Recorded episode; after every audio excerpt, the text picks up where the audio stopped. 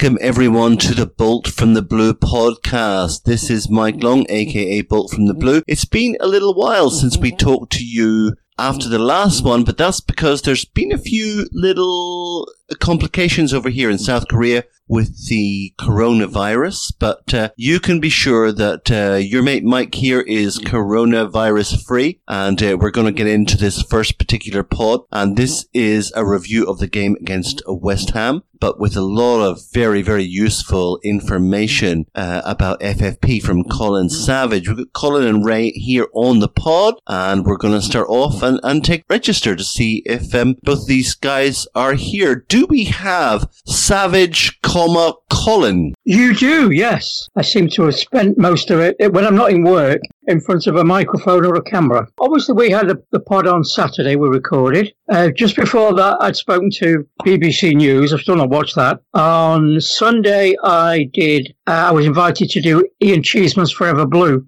podcast, which originally was going to be about just about city matters. But of course, um, other matters intervened, and I ended up doing a vlog with him and then doing the podcast. Monday, I rushed home to do Nigel Rothband's Man City show, and then later in the evening, uh, Love Sport Radio, Man City show. But Wednesday, of course, was the match, and uh, I got calls during the day from both the BBC and Sky Sports to do slots with them at the ground, so I did that. Bubbles, comma, Ray. I'm here, of course. I'm here, chuckling away in the background. I had a pretty quiet week. Not much happened this week, uh, to be honest. Uh, I don't know why, why, why Colin's been so busy. no, I think I think I was dropped basically after my appearance on Sky News uh, last Friday. Uh, I, I, think I had an appearance with them. They had a chat with me for about ten minutes, and then they said they had a problem with the audio. Uh, so this was a pre-recorded for the eleven o'clock news.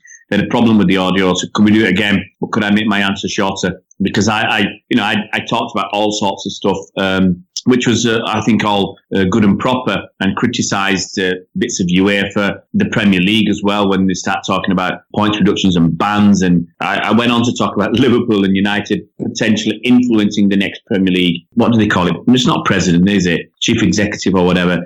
I, don't think I kind of um, suited what they were looking for, and they just kept about 10 seconds of my interviewing where I said I was surprised and shocked that we'd got to you, but that was about it.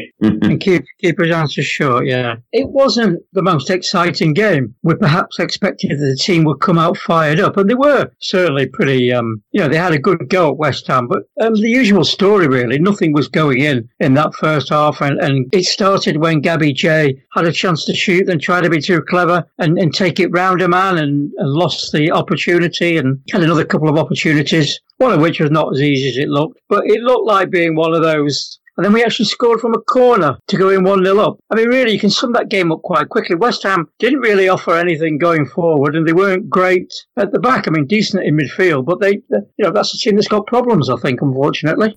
That that's uh, starting lineup uh, to me struck me that Pep was already thinking of the ne- next two games. We've got Leicester at the weekend where we really want to win. And that I think if we can win against Leicester, that will probably cement our uh, second spot. And also thinking towards Real Madrid, uh, because I, I, was surprised uh, if, if, it was his best team, I, I, thought he, he, would have had to include Riyad Mahrez in his best team. But once again, it, it, was a pretty, um, I think, almost almost the best team we could stick out with Fernandinho on the bench. Like Colin, I was extremely disappointed with Gabby Jesus extremely disappointed. He had, for me, I think three very good chances, and I think he should have been scoring at least one, probably two. If he wants to get anywhere uh, at City or any top team, he's got to be putting chances away like that. Sometimes he plays uh, uh well. He has some, um, he scores some fabulous goals. And then at times like this, when you need him to play well, and he, and he messes up. And I've said it time and time again, when we do play Real Madrid, if it was Gabby J and he has three chances and he scores no goals and we end up losing and getting knocked out 1-0 or something, then we're going to look back and say, you know, and, and he's going to have the finger pointed at him quite rightly. So he's got to take more of his chances. And the game itself, um, it's a bit up and down for me. You know, we had a few chances. Uh, we didn't score uh, apart from that, that corner. Uh, some terrible crossing from Mendy. Basically, in the air, his crosses are poor. On the ground, they're all right. He looked very lumbersome and cumbersome uh, to me. Um, but it, for me, it was it summed up same as normal. We missed some early excellent chances. Then the game gets a bit stodgy and slow and laborious, and the opposition slowly starts to get into the game, which is what I felt happened. And yeah, uh, it, that that first goal from a corner couldn't have come uh, sooner enough. There's no guarantee he would have scored, of course, but at least he, should or would or should have got one on target. And of course, taking that extra touch, which we've seen so many times, not just from him, from other players. Sterling was is particularly guilty of that this season. Aguero's done it. Um, every, you know, everyone has done it at some point. They've taken that touch too many instead of just having the shot. And it's Pep, you know, must stand there and watch it, and surely he's saying to them, "Guys, take the shot. I won't criticise if you take the early shot and you you, you miss or it gets saved, but just take the shot." Because we saw if you remember at Old Trafford last season, uh, Bernardo took that early shot when De, De Gea wasn't expecting it, and we scored the, the opening goal. Uh, you know, it's just become a, it's almost become the, the, the backdrop to our season that, you know, they just you've just got to take one touch too many. I mean, the, the classic was David Silva um, the other week. I mean, well, you know, still think about that. What the hell was he thinking? Yeah. And it's, uh, Pep must say some. Pep surely must be saying to them in training, "Hit the damn thing." They were poor against us. They, you know, they turned uh, against City, basically looking to not get battered, and that was it. And it's not, you know, when you're already in the bottom three, you've got to be looking for a bit more than uh, avoid getting uh, getting them all in. Uh, the next game, if I remember correctly, is against Liverpool. So is that Anfield? I don't see them getting anything from that. Look, I can understand why Moyes set up the way he did, either trying to hope to get a hold out for a draw, a, a nil nil, or get looking, you know, get a point from the game, or not get battered because it's really tight. They're on minus 15 goal difference. Watford are on minus 16. Villa on minus 16, minus 14 from Bournemouth, and they're all within two points of each other. Even if you go up to someone like uh, Southampton and Newcastle, they're minus 16, even though they're seven points ahead. So I can see why he did it, but they've only got two points out of their last five league games, and they're going to have to at some point get a win. Other teams uh, keep getting into good form and then losing it, like Palace have lost the last three, Villa have lost three out of five, but they've got a win in there as well. Bournemouth, who've been having a, really shocking run, they've got a couple, have had a couple of wins recently. West Ham are really struggling. They're not scoring a, a lot of goals and they're letting in a lot. It's a recipe for disaster. Moyes after the game saying that the, the players worked hard and this and that. Fans were really, really unhappy, and a lot of them are already calling for Moyes to be given the the bullet and to get somebody else in. Well, there are a few anti-UEFA chants, a few banners. I think I said to Sky that the fans, one thing this will do is galvanise the fans, and unfortunately, that the game was so tame that there was nothing really to, to get behind. But I do think it's kind of, I don't know, shaking us out. The, the, the way City were playing, coasting to a very poor second place, the fans were starting to lose interest a bit. But I think the UEFA stuff has actually rekindled the fans. And um, certainly the Real Madrid game, home game, will be very feisty. But uh, Moonchester was to taking the mick a little bit. It a bit naughty from very early on, uh, taking the mick.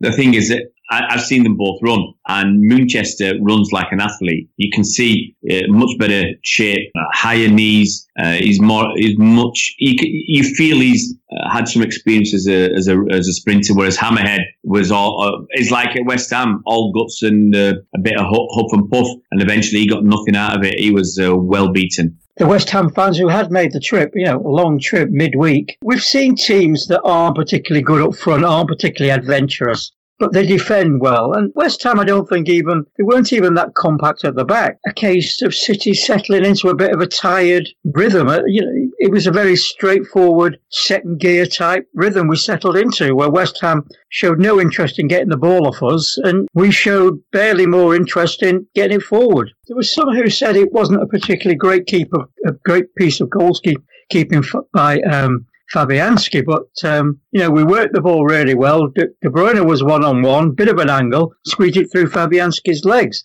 And all great goal scorers will tell you that the, the two places you want to aim for when you're one on one with the keeper is between the legs, between the feet, how uh, waist height, because that's the two areas goalkeepers find most difficult. Kev did just that, aimed it between the legs. It was a goal, and that was game over, really. Well, I'm, I'm just, I'm just having a quick look to see if it actually went through his legs. I thought it was, it beat him at the near post. I thought that's it went I, through his legs. I only ever, I only saw it live. I'm not even well uh, watched the highlights to be honest. It was yeah. such a dull game. It was. It was. I mean, that's one of my in, in, in last notes I wrote was after we got to two 0 that game was boring as anything. It, was, it really was. Um, I mean, that that, that goal, uh, to, to sum that goal up, I mean, you had KDB driving through. He did what was a, a long one too with um, Bernardo Silva. So, and I think what Bernardo Silva did, he flicked it past the um, defender and he was going to go and chase it for himself. He was slightly off balance. And at the last second, KDB came through and he shouted, apparently shouted, leave it, leave it. Um, hits it quite firmly at the near post. And I think the thing was, not giving much of a defence for Fabianski because he shouldn't have gone past him really. But I think he was expecting uh, Bernardo Silva to do something with the ball. And then KDB came out uh, basically out of nowhere and, and finished the, the move off. So I don't think, you know, as I said, I think it went through, um, in at the near post, which is a, you know, the game was already drifting away from West Ham. And at 2 0, it, it, did become a bit of a ball fest. We had a few other chances. Gabby Jesus missed out on what would have been a cracking goal from a, a, from KDB with the outside of his boot. It was a fabulous cross. And once again, uh, Gabby, he chested it down and then he just kind of took his time. And, and the goalkeeper comes running out and makes himself big. Surely you should be hitting that along the floor uh, and, and give yourself a chance to score in, into Fabianski's chest. Yeah, the game kind of uh, petered out uh, uh, pretty much after that. Yeah, well, uh, you know, um, Kevin De Bruyne took the shot on. He didn't try to play three passes to walk the ball into the net. He took the shot on, and uh, that's what we want. No. and look, KDB scores a goal, um, grabs an assist. Nobody else, for me, had standout performances. You know, Laporte was nice to see him come back and, and do okay but nobody really, for me, Sean, even though can, people will say Rodri had, was it more uh, completed passes on his own than the whole of the West Ham team put together? I don't think he had a brilliant game. There were some mistakes, a, a poor header, poor passing, and he didn't really have much to do because West Ham offered nothing. To light the fire again, if you like, uh, we need to replace Kompany. We'll, we'll, we need to replace David Silva. We'll need to replace Aguero. So we need, you know, we need to do a little bit of a rebuild in key positions. Uh, and the question has been asked: Will players come if they know Pep's not going to be there? We've said this before. If there's going to be a rebuild, he ha- either has to stay to do it or goes now. In some ways, the great thing about the news from UEFA is it almost forces him into a corner because, uh, you know, it would look very bad if he walked out now, wouldn't it? You know, you think about it, he's got a club, he went to Barcelona, uh, and we're seeing some of the goings on at Barcelona at the moment, where the president, uh, Bartomeu, is um, apparently hiring private detectives or social media firms or whatever to uh, dish the dirt on people to try and ensure his own re-election. And of course, the manager, to a large degree, is the meat and the sandwich in those situations where you've got uh, a fan-owned club and an elected ownership. Bayern was a bit the same. So he's come to a club where he's, you know, he's not got people looking to be re-elected every few years. He's got a stable ownership. He's got supportive ownership. He's working with people that he knows and has worked with before. You know, he's got all the support in the world. We should give him more press conferences, mind you. But I think we did see Simon Heggie grow a little bit of a pair today. Why would he go somewhere else? We've been called all sorts of names just for simply supporting our club. Okay, you will get some fans who go over the top, who go a bit too far, make some uh, ignorant points, let's be honest, without knowing too much and just parroting stuff. But the fans have taken it a lot, and it was really good that he came out uh, and and said uh, what it, what he did uh, and the way he said it. Look, uh, you're never going to win because you're going to have, um, uh, as we did the um, pathetic press coming out and complaining, you know, that it was an in-house interview and no one was asking him robust questions and follow-up questions and going into detail. But he explained at the start, and I'll uh, accept this. There's only so much you can say. You can't, you can't prejudice the process against yourself by leaking. And, and, and if you're going to try and possibly win on technicalities and what you UEFA have done wrong uh, with their leaks and everything else, why would you go down the same route? So uh, I thought it was uh, pretty, uh, for me anyway, a, a reasonably robust um, interview uh, from a city side of things. And as I said, what he said uh, for the fans and how he, you know, finished off what he said about the fans. He said, he said, he said the fans can be sure of two things. The allegations are false. We will do everything that can be done to prove so. We know the fans are supporting us. We can feel it. Man City fans have gone through challenges for decades. We'll stick together. We'll go through it and we will not let the club or the fans down. That's, you know, you can't ask uh, for more than that. And they do need us. They do need the fans because that I think the, to galvanise the fans behind the team, behind the players, I think that's going to hopefully build us up ahead of steam, especially going into Leicester uh, at the weekend and Real Madrid in the Champions League. I think, as Colin said, that will galvanise the fans. There'll be a lot of noise uh, when we play uh, in, uh, Real Madrid in Manchester in a few weeks' time. Well, I, I welcome Soriano's statement. It was uh, long, not long overdue, is perhaps a bit insulting. Nice that the club, good that the clubs came out and said something. I think they needed to. And, and, certainly the one thing I'll pick up from that statement that, that struck me was he talked about something I've been talking about during the week about UEFA, and we look at UEFA as this homogeneous thing, you know, this homogeneous entity, when really it's not. There are almost two parts to it. One is um, because it's a member organisation made up of all the European clubs, effectively, or, or, it's a regulatory body for for all the European clubs. And I know Soriano has said in the past that it's a problem. It's not just a regulatory body, but it's involved in the, the business of sport as well. And he thinks that's uh, a conflict of interest. But, but what he did say was interesting, I say, which I I've been asking people to think about is that, say, UEFA is, there's a bureaucracy there, the regulatory bureaucracy. So that's uh, Aleksander Ceferin heads it up, and there's people who work for him on a full-time basis. And then, of course, there's, there's uh, representatives on the executive committee from the world of football and, and, and other places.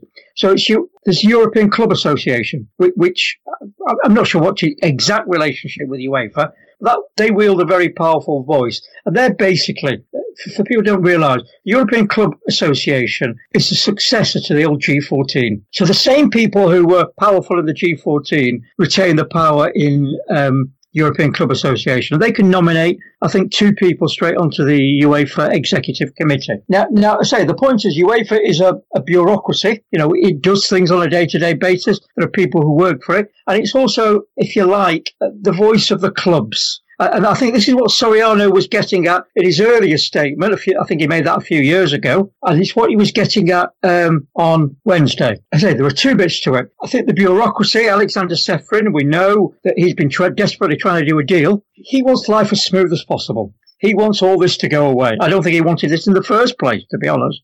But he wants it to go away with the minimum possible fuss. The problem is, and we've said this before, he's got people in his ear telling him they want us to be severely punished. So that tells you two things. One is that UEFA is not a homogeneous organisation. It's a collection of vested interests, with some people in the middle trying to make it all work. Uh, and secondly is it, it makes great play of the fact that the Club Financial Control Board, although it's the UEFA body, certainly the higher adjudicatory chamber is um, made up of people called in from outside UEFA. Uh, and it great play is made of the independence of this body. And I think what's become obvious in the last few days, that independence is a sham. It doesn't exist because Ceferin is going around up to just before Christmas. When we say, when we, and we said this before on the pod, when we played those last two Champions League games, he was there, our game. He was talking to Khaldoon Al Mubarak. He was trying to get us to plead guilty to a technical offence, accept a fine, and then it would all go away.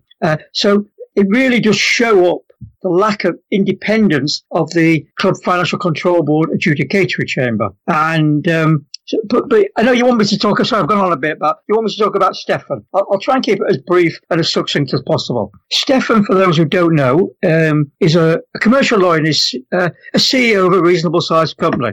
Uh, and on behalf of that company, he's just fought off a big case against that company in the court. So he knows his way around. And um, he published two very in-depth um, forensic articles on the 9320 body, we can mention them. And, and, and, basically he feels we've got at least two grounds for appealing this. So the first is timing. Now, now, as we've said before, UEFA has um, a statute of limitations in the financial fair play, in sorry, in the CFCB rules, that it cannot reopen a case more than five years after the original breach. Remember those words, after the original breach.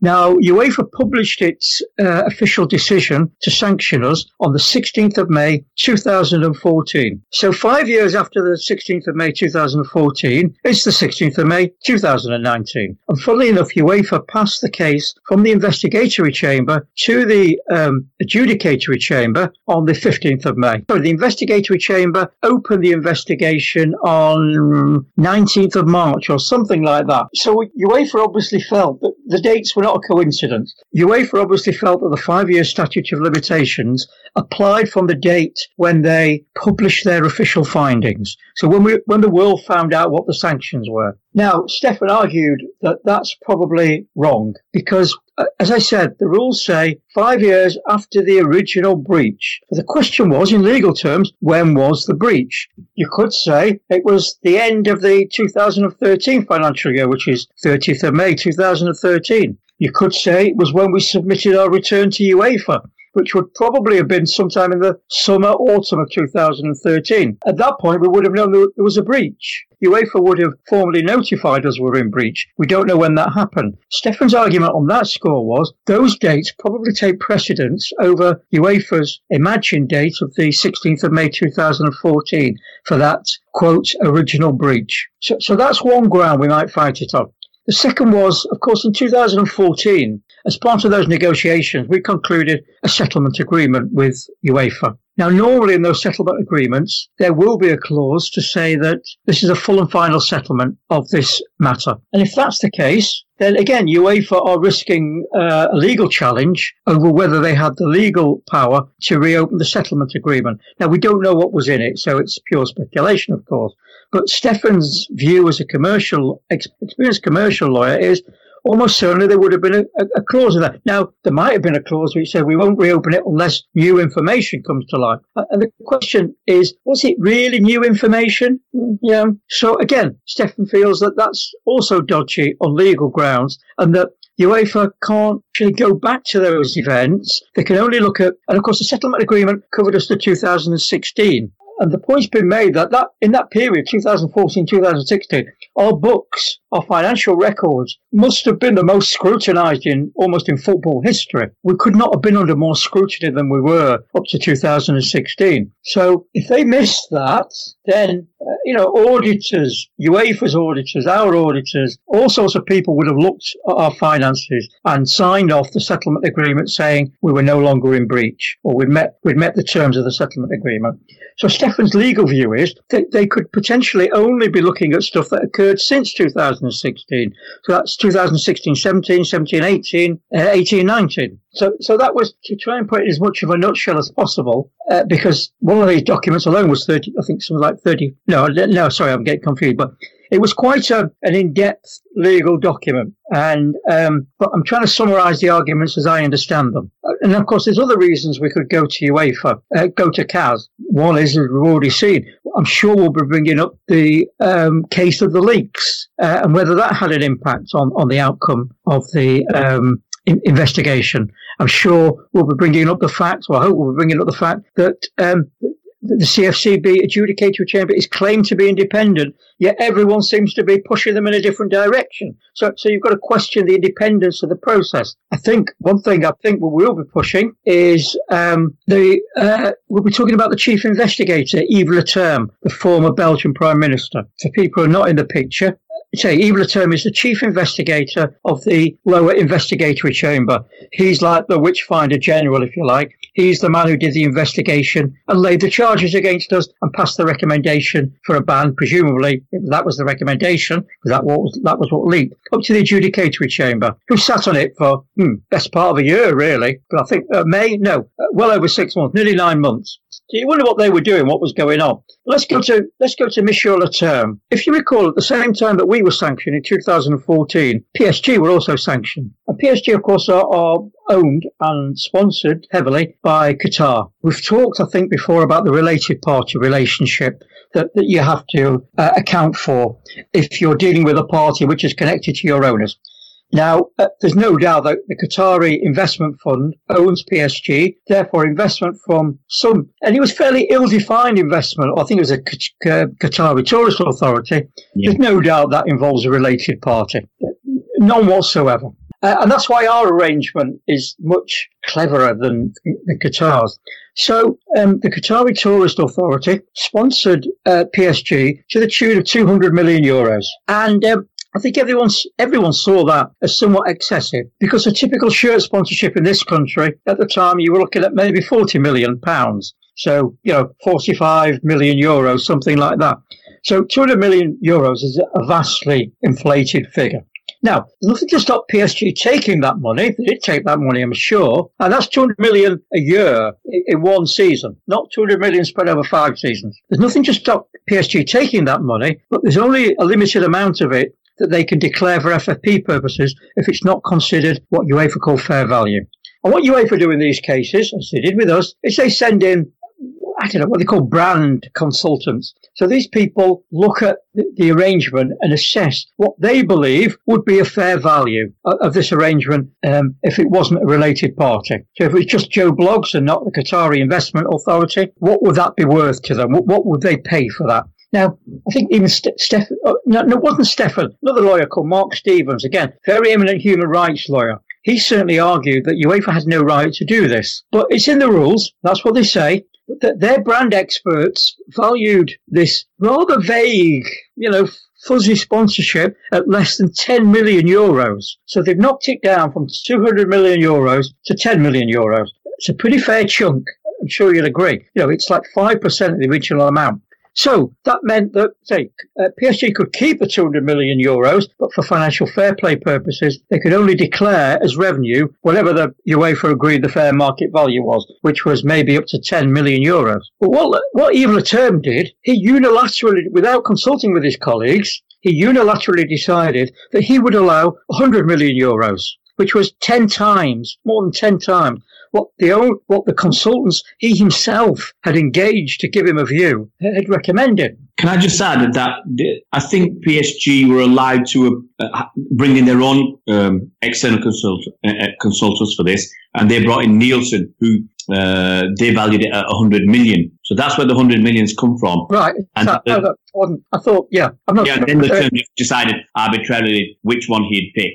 So, but there's a big difference between 100 million and 10 million. Well, what so, should you know, get a third one in. That's what a, a reasonable person would expect. You get a third one in because it, that, that, that disparity is so huge. Yeah, yeah, that's right. So, because the disparity was so huge from what UEFA's own ex- experts were saying uh, uh, and uh, what PSG's experts were saying, um, and that uh, Leterme, without talking to his committee, his investigatory chamber, signed off this 100 million. Now, even the investigatory chamber, and he passed that up to the adjudicatory chamber. Now, even the investigatory chamber were shocked at this, and they, as I understand it, uh, they demanded that the case be reopened. So it's gone to the adjudicatory chamber. The investigatory chamber have all gone WTF or whatever language you know you, they, they speak, say, and for God's sake, you know, we want to look at this again. Now, unfortunately, I'm sure it was just bureaucratic incompetence. They missed the deadline for reopening that case, which was 10 days. So, so, so PSG just scraped in the maximum allowable loss under financial fair play and weren't challenged over this. So, so I'm sure City, sorry to divert a little bit, but I'm sure City will bring up inconsistencies in that PSG were allowed to, either allowed to appoint their own brand consultants or Leterme made a, Leterme then made a unilateral decision to accept that number, whereas they were forcing us to accept a lower valuation without the chance to make our own, take our own view on it or, or get a third party in to take our own view on it. So I'm sure that's another thing that City will bring up. Leterme already knew, well, Leterme was Belgian Prime Minister. I think it was 2011. They were putting in, Belgium, Belgium and the Netherlands were putting in a joint bid for the World Cup in 2018, which obviously took place in Russia. Also, Qatar were pushing their 2020, 2022 World Cup bid, and Belgium, Belgian FA, as far as I'm aware, supported them in that.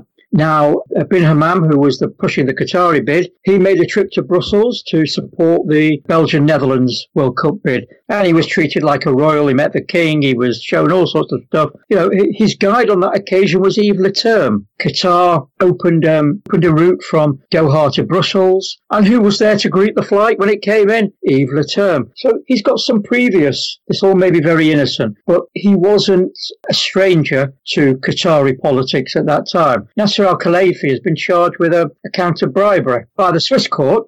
Uh, he was charged by FIFA. Apparently, they've let him off, and he paid them a million pounds to get off a bribery charge, which struck me as rather amusing. If you can see the funny side of that, he's paying FIFA a million pound. Uh, you could look at that as a bribe to get off a bribery charge. Oh, it's just a real nest of vipers, isn't it? I mean, you. I, I, would say, you know, in my job as a many many years ago as a as an internal auditor, my alarm bells would be ringing. I'd be all over this like uh, like uh, a dog on heat, so to speak, because you know it just it stinks. You know, it just smacks of, of, of, of something improper uh, taking place guys, I think that you've done a great job there of um, just taking us through those points. Now, that's all I have for this particular episode, unless there are any other items you might want well, to. Yeah, and of course, there's been two. We must point listeners two great articles by yourself and Ray on the blog. Absolutely, both of which yeah. have received a very good critical reception. Yes, um, the the one that uh,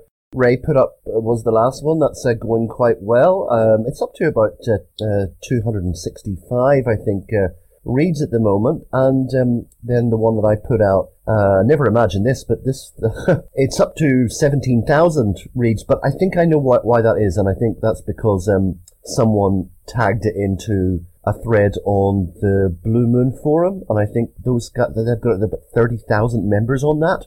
So um, hundred thousand. Hundred thousand. Is that right? Okay, so that that would explain that. Obviously, someone said something nice about it on on there, and that's why it got shared around. But yeah, that was amazing. Well, now say something about Nick Harris, Colin. I'm, I'm going to ask Colin because it's his uh, his email to him apparently. Is that right? Yeah, yeah, yeah. I got an email from Nick telling me that I was making a complete fool of myself and I was a laughing stock and everyone was laughing at me and I was playing, kind of playing to the Blue Moon Gallery and blah blah blah blah blah. Uh, I politely replied and telling him to um, go away. Yeah.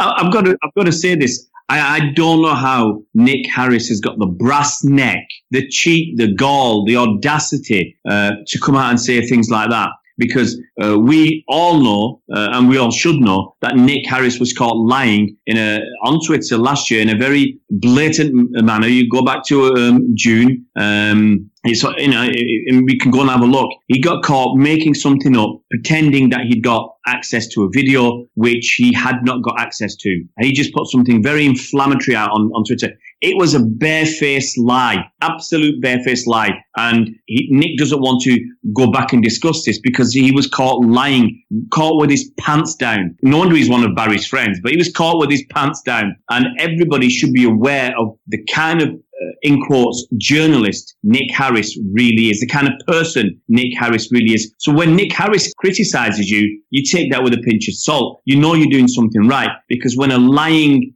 off like Nick Harris criticizes you, it's not worth worrying about. You've got people who are, who know nothing about the subject, and you know you've got people like Georgie Bingham, Sally Nugent um, coming on, and it, it, it, you feel like, well, guys, you haven't got a clue. Certainly, Georgie Bingham hasn't got a clue. I, I accidentally heard a little bit uh, uh, on the on Talksport at the weekend with her talking. It was just a waste of time. And then she comes out on Twitter as well, and it's like, why don't you just shut up? Because all you're doing is showing us how ignorant you are of the subject matter. And then you come out and say something. And sadly, this is the way of the world now. People listen to you because you said it and think you know what you're talking about. And it's quite obvious you, you don't. It'd be interesting to see what happens with Sally Nugent, who has been saying, uh, you know, read between the lines for the last few months. He's, Pet's been dropping hints that he's going to leave. We've got another game coming up pretty quick, as Ray mentioned, in the game against Leicester, and we'll be with you after that one as well. Now, for now, I guess it's time to bid farewell to the two guys, and we'll start off with uh, Colin. Colin, you've been everywhere. You've been on all of these different platforms but I'm happy to say that Finally. You're, you're, most regularly on ours. So thank you so much for coming on. Of course. You're my home. and you know, I, I may go away for a night or two, but it's always nice to come home. and you've also been listening to Ray from the City Fan TV YouTube channel. Thank you so much, Ray. Oh, you're most welcome, Mike. You know I, I will never go anywhere else. well, there you are, guys. We'll finish in the normal way. Have one on us and enjoy it. And up the blues. Manchester United have done all they can. Matt Rooney goes enough for the three points. Manchester City are still alive here. Balotelli.